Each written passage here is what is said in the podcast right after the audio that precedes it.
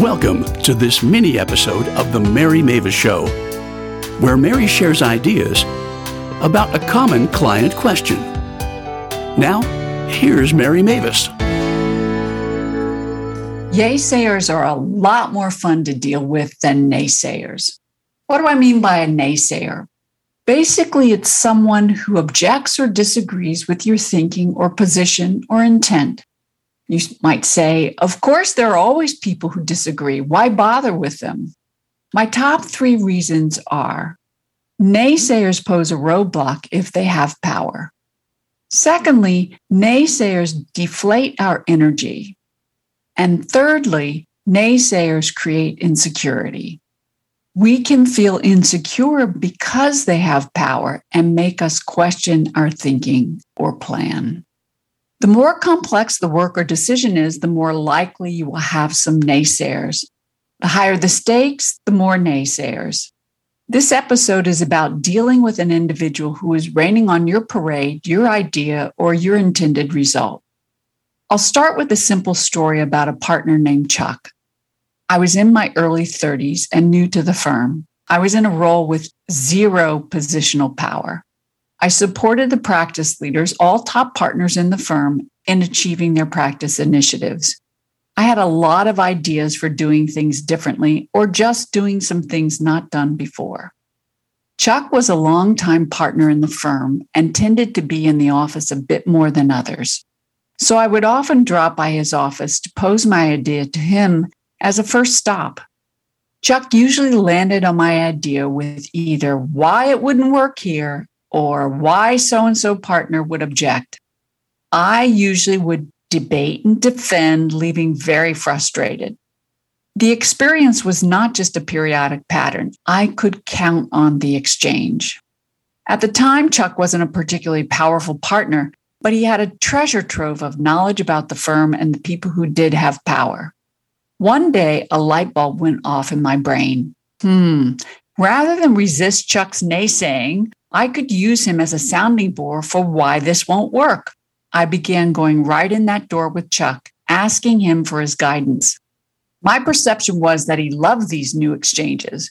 I was using him well, and I learned a lot that was useful to the pursuit of my idea. Chapter 11 in Creating Remarkable Results is go in the door someone is already standing in. I went in Chuck's skeptical door on new ideas. By the way, sometimes he was very right and I changed my plan thanks to him. If you have a naysayer to your initiative or your result, take some time to think through the five questions tool. In particular, what in the person's background informs their position? What's their work history, their tenure, their time in a particular role, and much more. Secondly, what is the pattern of naysaying? Is it consistent every single time or is it variable? And the variability, is it based on the topic, uh, time of day, venue, people in the room? Thirdly, what is important to them right now? Why is your project or result important to this specific person? If you don't know any of these three topics, work to understand them better. Sometimes you find something simple about a naysayer. Maybe they just want to be included in the process, but you don't want to include them. Check inside yourself and see if there's a valid reason for exclusion.